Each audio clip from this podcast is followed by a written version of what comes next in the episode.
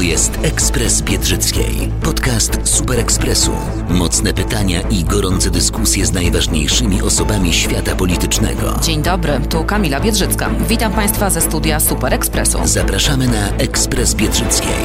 Podcast Super Ekspresu. Już za chwilę rozmowa z Bolesławem Piechą, posłem Prawa i Sprawiedliwości, wiceminister zdrowia, z wiceministrem zdrowia e, byłym. Mam nadzieję, że już się słyszymy. Bolesław Piecha, dzień dobry. Słyszymy się, słyszymy się. Świetnie, dobry, bardzo się cieszę. E, Panie ministrze, e, nie wiem, czy słyszał pan przed chwilą wypowiedź Marka Belki, który mówi, konieczne są obostrzenia dla niezaszczepionych. Według ostatniego sondażu dla RMFFM prawie 40% badanych także uważa, że obostrzenia powinny zostać wprowadzone, ale tylko dla osób niezaszczepionych. Jakiego pan jest zdania? No ja uważam, że od czegoś trzeba zacząć. Mhm. Sytuacja dotycząca czwartej fali, no niestety e, wcale się nie rozwija tak, jakbyśmy chcieli. Ta dynamika zachorowań jest duża. Mnie martwi raczej to, co dzieje się w polskiej ochronie zdrowia i tam musimy pamiętać, że ponad 70% łóżek i ponad 75% e, miejsc respiratorych jest zajętych i to wymaga oczywiście z jednej strony tworzenia nowych miejsc i angażowania sił i środków ochrony zdrowia do tego, żeby walczyć z em, koronawirusem i to mnie bardzo niepokoi. Sądzę, że jedynym hasłem to jest po prostu y, powrócenie do pewnego lockdownu. Ten lockdown nie powinien mieć, być taki, taki twardy, jaki był no, dokładnie przy pierwszej fali koronawirusa, ale powinien nastąpić w pierwszej kolejności, ja przynajmniej tak uważam, powinien dotyczyć niezaszczepionych. No i w tym momencie budzą się e, zwolennicy między innymi Konfederacji i mówią, że pan chce wprowadzić segregację sanitarną. No tak, ale to jest e, normalna rzecz, że są partie skrajne, które zawsze będą bazować na pewnym e, marginesie e, sił politycznych i chcą na tym coś ugrać politycznie. Ja sądzę, że polityka tutaj akurat nie powinna mieć e, nic wspólnego ze zdrowiem publicznym. Zdrowie publiczne, czyli to, w jakiej kondycji jest e, polskie społeczeństwo, w jakiej kondycji jest edukacja, w jakiej kondycji jest chociażby e, gospodarka w Polsce powinny być e, priorytetem i tutaj takie odwoływanie się do wolności jest, wydaje mi się, nie na miejscu. Ja sądzę, że konfederaci zapominają, że wiele chorób, ciężkich chorób, tam są młodzi ludzie, więc poza może Korwinem Mikke nie pamiętają, że kiedyś takie choroby jak Hajnego Medina, takie choroby jak Odra, takie choroby jak mm, ospa, e, prawdziwa, e, zbierały ogromne żniwo. Sądzę, że nie wolno do tego dopuścić. Trzeba po prostu ten lockdown dla niezaszczepionych po to, żeby ich, no co tu dużo mówić, nie to przymusić do tego, m, żeby jednak skorzystali z tego dobrodziejstwa bezpłatnych szczepionek, nie tylko w Polsce, ale w całej Unii Europejskiej, żeby skorzystali. Panie ministrze, wiemy, że Rada Medyczna przy premierze dokładnie takie rozwiązania także sugeruje. Premier e, z jakichś niewytłumaczalnych, dla mnie przynajmniej, powodów, minister zdrowia także, no, boją się chyba podjąć tego typu decyzji. E, Pana zdaniem to jest kwestia strachu przed spadkiem sondaży, braku decyzyjności, braku przygotowania. No, do, czego? No bo przecież minister zdrowia musi sobie zdawać sprawę z tego, jak wygląda sytuacja i przez cały czas wszyscy tłumaczą, że no, e, ewentualne obostrzenia dopiero jak system e, opieki zdrowotnej przestanie być wydolny. No on już przestaje No to- być wydolny. No to jak system przestanie być wydolny, to mamy z typowym przykładem musztardy po obiedzie. Ja sądzę, że po obiedzie musztardy nikt nie, nie lubi specjalnie, ja na No pewno właśnie. nie. I sądzę, że większość społeczeństwa w sondażach również nie lubi musztardy po obiedzie, chce jednak kroki wyprzedzające. Wydaje mi się, że oczywiście są konieczne szerokie konsultacje, jest konieczna oczywiście nie, tyle debata, co analiza tych danych, które mamy. Rada Medyczna stoi na twardym stanowisku, środowiska lekarskie stoją na twardym stanowisku, większość posłów Prawa Sprawiedliwości i nie tylko, również uważa, że tego typu e, obostrzenia lockdownowe dotyczące niezaszczepionych powinny mieć miejsce. Nie wydaje mi się, żeby się należało ob- obawiać jakiegoś gwałtownego spadku sondaży. Polacy co prawda są zmęczeni pandemią, ale też widzą, że ta pandemia przebiega nie tak, jakby sobie wymarzyli, bo musimy też pamiętać o jednej rzeczy, że wirus, koronawirus, który ma wyjątkową zdolność przekształcania się i nabierania rozumu i atakuje tam, gdzie przez swoje jakieś zmiany genetyczne, tam, gdzie nie powinien, on e, tego nie słucha. My nie powinniśmy też słuchać, tylko powinniśmy zastanawiać się nad ok- określonymi działaniami po to, żeby polski system opieki zdrowotnej się nie załamał. Musimy pamiętać, że jesteśmy w dość innej sytuacji, ponieważ przy normalnej grypie, tak, też jest sezon grypowy i też pewnie wiele Polaków na grypę choruje, ale nie tak ciężko, nie z takim skutkiem utraty zdrowia, czy nawet życia, jak w przypadku e, koronawirusa, ale my mamy drugą, drugie część tego, e, tego, tej epidemii epidemii koronawirusa nazywają nazywa się to po prostu możliwość i konieczność y, kwarantanny. A ta kwarantanna dotyka zdrowych ludzi i niewątpliwie paraliżują zarówno życie w szkołach, jak i życie w gospodarce w polskim przemyśle. Zdecydowanie. Powtórzę pytanie raz jeszcze, panie ministrze. Dlaczego rząd nie wprowadza tych obostrzeń, pana zdaniem? No proszę pytać jednak czynników decydujących. Ja sądzę, że te stanowisko w, w dużej części posłów Prawa i Sprawiedliwości, w dużej części, a właściwie stuprocentowej Rady Medycznej, która jest powołana po to, żeby śledzić i jakby przedstawiać różnego rodzaju scenariusze i środki zapobiegawcze, jest jasne. Minister zdrowia pewnie się waha, ale ja sądzę, że w niedługim czasie jednak będziemy mieli do czynienia z tą poselską ustawą. Czy ona wejdzie w takim kształcie, jakim jest przygotowana, mm. to nie, Państwo jej nie widzieli. Tego nie wiem. Natomiast ja jestem absolutnie zwolennikiem wykorzystania paszportu covidowego, czy lepiej, czy lepiej zaświadczenia covidowego, czy certyfikatu do pewnych działań ochronnych, nie tylko dla tych, którzy są niezaszczepieni, ale w ogóle dla tych konsekwencji zdrowotnych, łącznie ze śmiercią, ale jak również gospodarczych i społecznych w naszym kraju. Panie ministrze, wspomniał Pan o tej ustawie poselskiej firmowanej przez posła Hoca między innymi, no ale doskonale oboje wiemy, że jest bunt na pokładzie w klubie Prawa i Sprawiedliwości i podobno około 30 osób tej ustawy poprzeć nie chce, więc widać, że to nie jest tak, że członkowie Prawa i Sprawiedliwości czy klubu Prawa i Sprawiedliwości no, rzeczywiście, tak jak pan przekonuje, są um, przychylni zarówno tej ustawie, jak i kwestii no, pewnego rozsądku, jeśli chodzi o obostrzenia.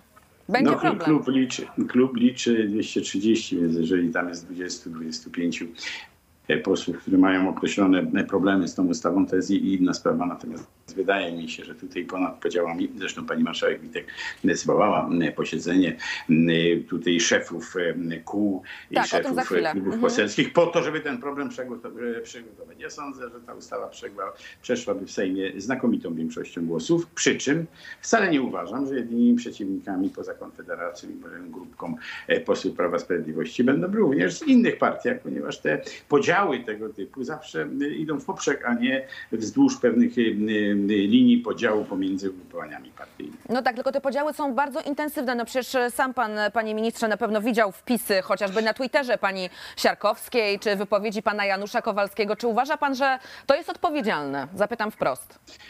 No ja uważam, że to nie jest odpowiedzialne. To, że ja się nie chcę szczepić, to jest moja sprawa, ale też, też ponoszę konsekwencje Ale pan jakichś Kowalski się zaszczepił. działań. To jest właśnie w tym wszystkim najlepsze. No to, to tego już absolutnie nie rozumiem, ale proszę mnie nie pytać o jakieś motywacje pana posła Kowalskiego.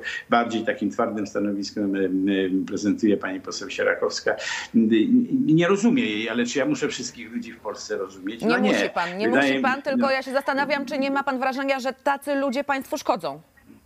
Y, Ja nie wiem, czy szkodzą. No ja sądzę, że szkodzą y, po- proponowaniu i prze- przeprowadzaniu pewnych rozwiązań, które są dobre dla ludzi. Nie- nie- Niekoniecznie dla moich ludzi, dla mojego ugrupowania, tylko dla ogółu obywateli. Obywatele y, raczej czekają tutaj na y, krok rządu i proszę mi wierzyć, ano będą protesty, bo wszędzie są, no, chociażby w Belgii, chociażby w Austrii, chociażby w Niemczech, ale te protesty mają charakter marginalny i nie wydaje mi się, żeby ogół społeczeństwa, akurat te, tego typu protesty, tego typu y, przepisy sanitarne popierają w jakiś taki sposób na korzyść jakiejś nieograniczonej wolności. Nie ma nieograniczonej wolności y, w przestrzeni publicznej. Y, Nikt nie jeździ w Polsce y, pod prąd, ponieważ tego zabraniają przepisy i sądzę, że takie przepisy chociażby w tej nowelizacji ustawy covidowej dotyczącej lockdownowych rozwiązań dla niezaszczepionych powinny być wprowadzone. E, Panie ministrze, to zapytam pana wprost. Czy pan uważa, że osoby niezaszczepione stanowią zagrożenie dla innych? Oj, chyba połączenie nam się z panem ministrem zawiesiło. Będziemy za chwilkę próbowali e, ponownie mm, się e, skomunikować z panem ministrem. Mam nadzieję, że mm, z sukcesem. Adam Niedzielski stwierdził, e, drodzy państwo, czyli minister zdrowia, że apogeum czwartej fali pandemii koronawirusa nastąpi w tym tygodniu lub za tydzień. Takie są przewidywania e, szefa resortu zdrowia. Wrócił do nas Bolesław Piecha, bardzo się cieszę. E, Panie ministrze, zadałam panu pytanie przed tym, zanim nam e, złośliwość rzeczy martwych dała znać o sobie. E, Czy uważa pan e, osoby niezaszczepione za zagrożenie? Czy uważa pan, że to jest zagrożenie? Ci, którzy się nie szczepią.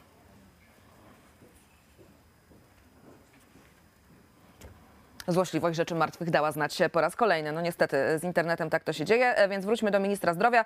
E, Po tym czasie, czyli po tym tygodniu, jak stwierdził, liczba zachorowań powinna maleć. Podkreślił jednak, że istnieje także czarny scenariusz, który może się wiązać z bardziej dolegliwymi restrykcjami. Nie zdradził jednak szef resortu zdrowia, jakie to restrykcje będą. Panie ministrze, e, czy my się już słyszymy? Wszystko w porządku? Jak my się słyszymy, ja sądzę, że sama pani y, widzi, jakie tutaj y, inni szatani są czynni w naszych są- tutaj są, relacji. zdecydowanie. Spokojnie, proszę. Od razu pani, y, pani mnie świadomie wyłącza i prowadzi pani swój scenariusz. Otóż ja uważam, że zaszczepieni niestety, no to jest przykre może stwierdzenie Mhm. dla tych, którzy nie przyjęli tej szczepionki, i nie są odpowiedzialni za wspólnotę, czyli za wspólnotę nas, ludzi, nas Polaków, nas żyjących w określonych warunkach tutaj społecznych i w tej sytuacji pandemicznej. Tak powinni jednak zrozumieć, że no, y, to nie jest walka y, na moje idee, na moje poglądy, to jest po prostu walka o coś bardziej ważnego, jakim jest dobro wspólne. A dobro wspólne powinno kierować każdym politykiem. Co do, co do fali, to oczywiście te spekulacje, czy te różnego rodzaju ewaluacje są jednak naznaczone określonym błędem. Ja sądzę, że nikomu na świecie, żadnej maszynom cyfrowym, a szkoda, bo podobno mamy system sztucznej inteligencji już tak rozwinięty, że ten algorytm powinien nam odpowiedzieć, że jutro będzie po wszystkim. To nie działa. Tutaj i wiele czynników jest nieprzewidywalnych. Wydaje mi się, że jednak my musimy reagować y, jak się da na podsta- podstawie tego, co widzimy. A dzisiaj widzimy, że koronawirus w Polsce ma się dobrze i trzeba robić wszelkie, możliwe działania, żeby przeciąć ten ciąg przedłużania się tej czwartej No właśnie, fali e, pandemii, panie, bo on panie paraliżuje. Adam Niedzielski, Adam Niedzielski mówi tutaj cytat o bardziej dolegliwych restrykcjach, ewentualnie w przypadku czarnego scenariusza. Są nieoficjalne informacje płynące z resortu zdrowia, że będzie chodziło znowu o ograniczenia liczby osób w kinach, w teatrach, w restauracjach, czyli także rykoszetem dostaną ci, którzy wykazali się odpowiedzialnością i się zaszczepili. Czy uważa pan, że No to i- jest dobre rozwiązanie? Tylko tak naprawdę serio. No i to jest, e, uważam, dobre rozwiązanie. Dobre? Ja sądzę, że my musimy jednak robić, robić wszystko, e, żeby nie dopuścić do pewnych lockdownów gospodarczo-społecznych. Wydaje mi się, że też ci, którzy się zaszczepili, a ja uważam, nie tylko z tego powodu, że sam się zaszczepiłem i moja rodzina również, że spełnili swój obywatelski obowiązek, że tego typu sprawy nie tyle powinny być nagradzane, ale jednak wspierane i wyróżniane. Ten, który y, przyjął szczepionkę, nie ryzykował życiem, nie ryzykował Panie ministrze, zdrowiem, ale tu nie ma- panie rzeczom. ministrze, W związku ale z tym tutaj- należy mu się, już mówiąc kolokwialnie, pewna nagroda, Ale czyli tutaj wolny nie ma wstęp do mowy, restauracji, panie wolny wstęp do panie ministrze, tutaj nie ma mowy w tym rozwiązaniu o tym, że niezaszczepieni nie będą mogli. Tu jest po prostu mowa o tym, że będzie ograniczona liczba osób, ale i zaszczepionych, i niezaszczepionych. No to widzi pani, to to bije już niestety w, w, działalność gospodarczą. No ja właśnie. sądzę, że po prostu y, tam, gdzie pojawiły się te y, prowadzenie certyfikaty jako obowiązku wejścia do restauracji, kina, y, na stadion, tam ilość zaszczepionych i przyjętych szczepionek nagle zaczęła wzrastać, Mhm. mimo iż wydawało nam się, że już wszystko w tej materii zostało zrobione. Jednak pewien przymus na pewną grupę społeczną również działa. I ja jestem mimo wszystko, Aha, jestem mimo wszystko znowu niestety mm, zawieszony w rozmowie przez złośliwość internetu. Za chwilę będziemy rozmawiać, e, drodzy Państwo, jeszcze o tym spotkaniu, które dzisiaj w Sejmie, spotkaniu e, marszałek Witek z szefami klubów i kół e, poselskich. Spotkanie właśnie w sprawie no, stworzenia jakiegoś wspólnego ponad podziałami projektu ustawy, który miałby, no właśnie, czy wprowadzić nowe obostrzenia, czy, czy, czy rozmyć odpowiedzialność. O tym za chwilę z panem ministrem. Panie ministrze, a o tym dzisiejszym spotkaniu marszałek Witek z szefami kół i klubów e, poselskich. E, Jak pan odniesie się e, do terminu, w którym pani marszałek Witek zaproponowała takie spotkanie? Bo niektórzy mówią, że to zdecydowanie za późno. No ja sądzę, że za późno, nie za późno. Wydaje mi się, że każdy czas jest dobry. Dobrze, że dzisiaj się to spotkanie odbędzie. Życzę Mhm. Pani Marszałek e, powodzenia. Życzę również owocnych dyskusji na ten temat i wyprowadzenia jednoznacznych wniosków. Nie bójmy się pewnego marginesu, e, korona sceptyków, tych, którzy są poza, e, za przeciwko szczepieniom. I ja sądzę, że musimy odważnie decydować również o większości naszych obywateli i zwłaszcza tych, którzy tą szczepionkę przyjęli i uważają, że spełnili swój obywatelski obowiązek. To nie jest tak, że wszyscy, y, nawet pojedyncze głosy mają swoje racje i powinni je narzucać y, większości. To nie jest zabawa y, w różnego rodzaju dyskusje polityczne, próbowanie zbicia jakiegoś kapitału politycznego. Tu chodzi o zdrowie i życie Polaków. Dobrze, panie ministrze, ale nie ma pan mm, takiego poczucia, że to jest trochę jednak rozmywanie odpowiedzialności, że e, kiedy opozycja e, bardzo prosiła o to, żeby zwołać jakiekolwiek spotkanie, czy w KPRM-ie, czy przez prezydenta, to e, była za każdym razem odpowiedź, że nie ma takiej potrzeby, że rząd świetnie sobie radzi, a teraz, kiedy już naprawdę widać, że sobie nie radzi, no to jest zaproszenie dla opozycji. To jest rozmycie No, odpowiedzialności. że- rząd, rząd sobie radzi. No, póki co miejsca w szpitalach są, póki co y, y, respiratory są, póki co y, punkty szczepień są dalej dostępne, póki co nadal tych wszystkich chętnych się testuje, więc nie sądzę, żeby rząd sobie nie radził. Jest pewien problem dotyczący spraw ustawowych. My mamy tak skonstruowane prawo w Polsce, że we wszystkie sprawy dotyczące pewnych aspektów no, przymuszania albo y, skłaniania Nie wiem, czy uda nam się dokończyć dzisiaj tę rozmowę. Bardzo ciężko. Mm, jakieś kłopoty. Nie wiem, czy pan, zaraz się dowiemy, czy pan minister jest w Sejmie, czy może w jakimś innym miejscu, bo z reguły, kiedy z Sejmu się łączymy, to są e, właśnie takie e, e, problemy z e, siecią. No, próbujemy jednak mimo wszystko, bo około 10 minut nam zostało, a kilka tematów bardzo ważnych przed nami. Tak jak państwu mm, obiecywałam, jeszcze kwestia między innymi pana Mejzy, wiceministra sportu.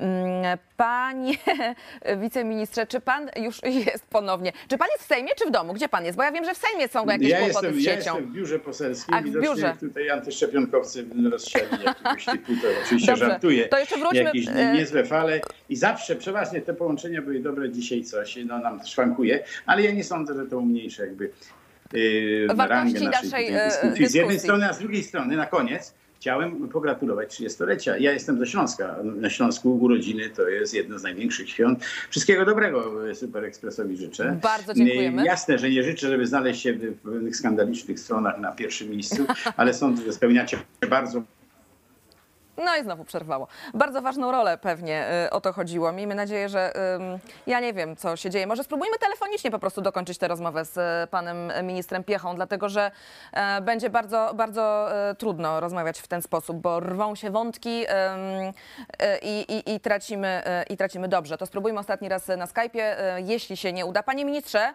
e, i zdecydowałam jedno, jeżeli urwie nam się rozmowa po raz kolejny, to dokończymy ją telefonicznie, normalnie, dobrze?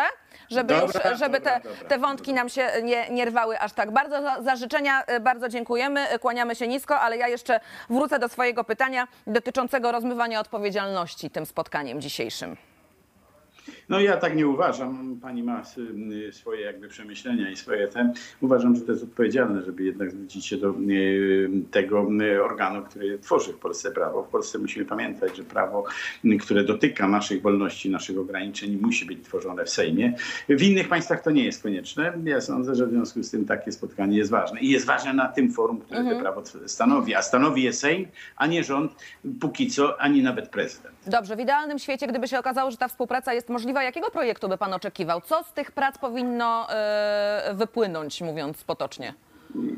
Ja myślę, że przede wszystkim jak najszybsze podjęcie tej, tej ustawy. Jednak bezwzględnie możliwość sprawdzania wszystkich e, zaszczepionych czy niezaszczepionych, weryfikacji tych paszportów covidowych, co zresztą e, bo pan redaktor tutaj mówił, że już są podróbki. Nie wiem, kto płaci 1500 zł, żeby Oj, nie płacą, podrobić płacą. taki paszport.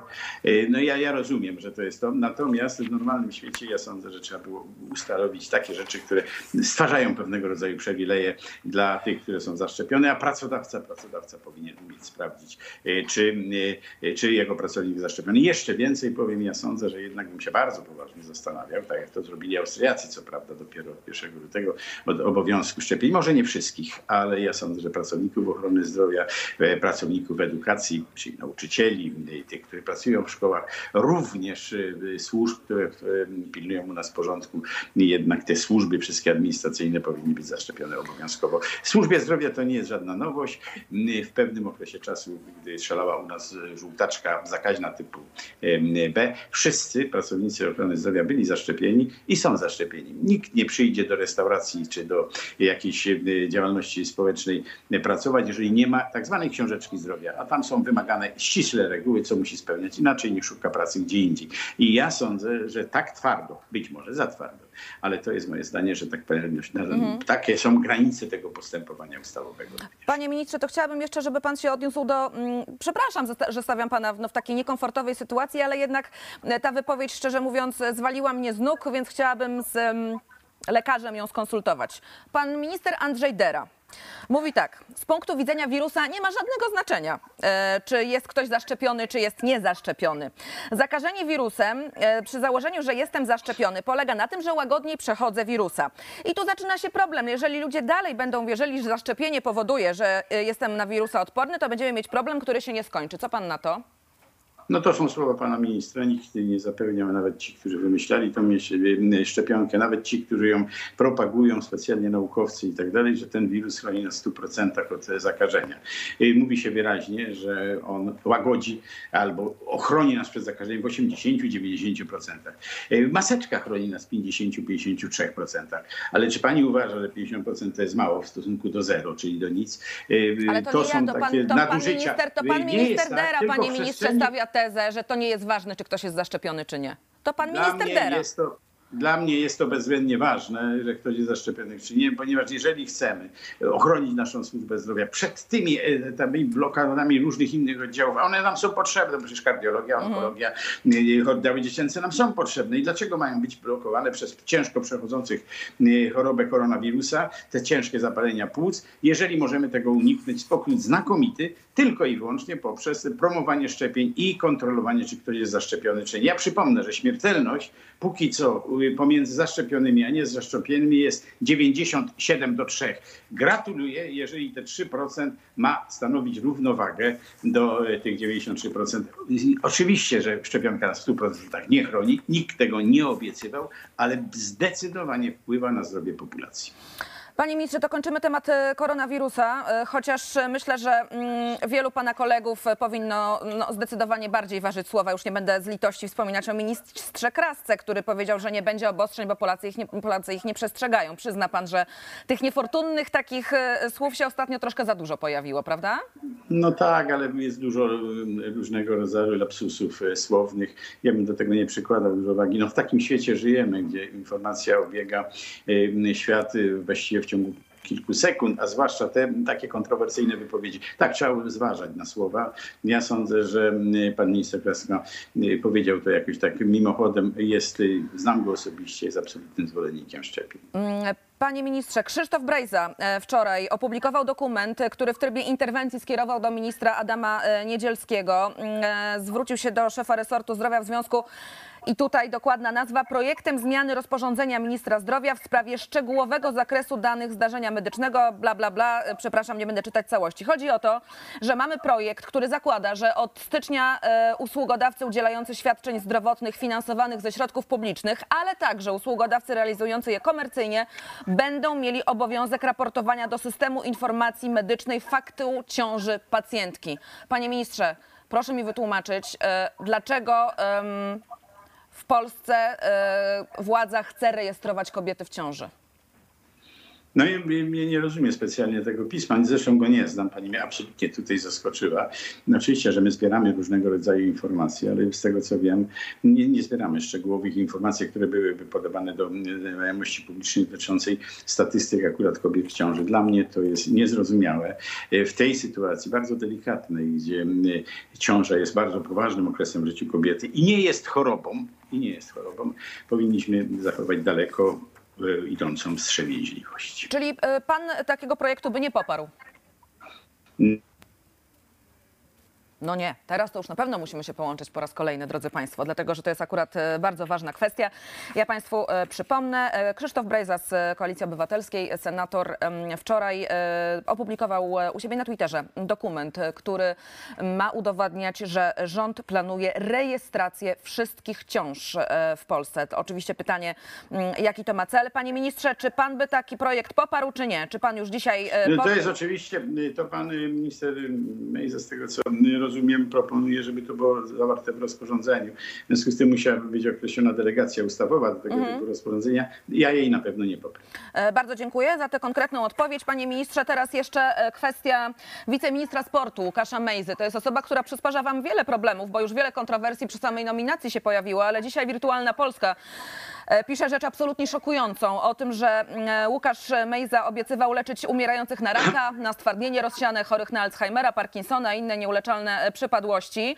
E, Jednocześnie to, co mnie najbardziej uderzyło, e, osobiście jeździł i przekonywał rodziców śmiertelnie chorych dzieci, że terapia jego firmy je wyleczy. Okazuje się, tutaj są na to dokumenty, dziennikarze je publikują, że cena wyjściowa to miało być 80 tysięcy dolarów, no ale problem polega na tym, że według tej dokumentacji, która jest opublikowana, mm, e, metody, które zachwalał pan Mejza, nie miały medycznego e, potwierdzenia. Panie ministrze, czy jeżeli te informacje się potwierdzą, to po pierwsze, czy powinna zająć się tym prokuratura, po drugie, czy pan minister e, Mejza, wiceminister, powinien pozostać wiceministrem? No ja jestem oczywiście lekarzem, w związku z tym stoję w stanowisku, że medycyna i leczenie, diagnostyka i leczenie medycyny jest oparta na dowodach. Jeżeli takich dowodów nie ma, to tego typu terapie raczej y, mają charakter komercyjny, natomiast nie mają większego znaczenia medycznego. To nie jest tak, że wszystko w Polsce jest zakazane, ale są pewne metody postępowania. Ja bym się tutaj zastanawiał nad etycznym, etyczną stroną tych, tych działań. Ja nie jestem zwolennikiem leczenia eksperymentalnego na różnego rodzaju niesprawdzonych metodach. Generalnie wiem, że tego typu leczenie jest w Polsce. Ono się gdzieś tam czasami pojawia. Generalnie zajmują się tym, no co tu dużo mówić, znachorzy albo takie tam osoby, które mają jakieś specjalne predyspozycje do leczenia chorych. Więcej szkody niż pożytku, ba, wielokrotnie więcej szkody niż pożytku. Panie ministrze, tylko się zastanawiam, czy wiceminister w e, rządzie, w polskim rządzie może być ktoś, kto oszukiwał rodziców śmiertelnie chorych dzieci, po prostu. Ja nie jestem premierem, pani redaktor, proszę mi o to nie pytać. Ale gdyby, ja pytam o pana opinię. Y, To jest oczywiście kwestia y, ustawienia tego rządu i kwestia y, pewnej spójnej większości w Sejmie. Po to, żeby ją utrzymać, robi się czasami eksperymenty. Ja nie jestem zwolennikiem hasła, że wszystko jest dopuszczalne. Wychodzę czasami z założenia, że lepiej szybko płonąć niż długo dymić. E, Panie ministrze, bardzo dzisiaj smutna informacja do nas e, rano dotarła, podana przez e, Newsweek Polska. Lider porozumienia e, Jarosław Gowin znalazł się w szpitalu. E, Przyczyną są objawy bardzo ciężkiej depresji. Podobno były wicepremier znalazł się w szpitalu kilka lat temu. E, Jego stan, jak pisze Newsweek, może mieć związek z ciągłymi, skoordynowanymi, trwającymi od wielu miesięcy atakami, także w internecie. Jak pan skomentuje tę sytuację? Bo ja pytam o to wprost, dlatego że przestańmy wreszcie depresję stygmatyzować. To nie jest choroba inna niż wszystkie, to jest choroba bardzo ciężka, o której trzeba mówić dużo. No ale jednak wokół Jarosława Gowina działo się wiele złych rzeczy ostatnio. No i teraz e, pytanie, jak tutaj polityka wpływa na zdrowie i, i, i- jak pan No, skomentuje be- tę sytuację? No pewnie nie odkryje jakiejś tam Ameryki Polityka nie jest najbardziej prozdrowotnym zawodem w Polsce. Jest narażony człowiek jednak na duże stresy. Sądzę, sama praca, mimo iż niektórzy obserwują to tylko, yy, podobnie to jest taki obraz, że polityk to nic nie robi, siedzi w Sejmie, nawet śpi albo go w ogóle nie ma, jest bardzo trudna, angażuje właściwie wszystkie siły i czas, y, również kosztem rodziny i tak dalej. W związku z tym y, no, ja życzę panu premierowi powrotu do zdrowia. Czy akurat te ataki hejterskie miały jakieś znaczenie?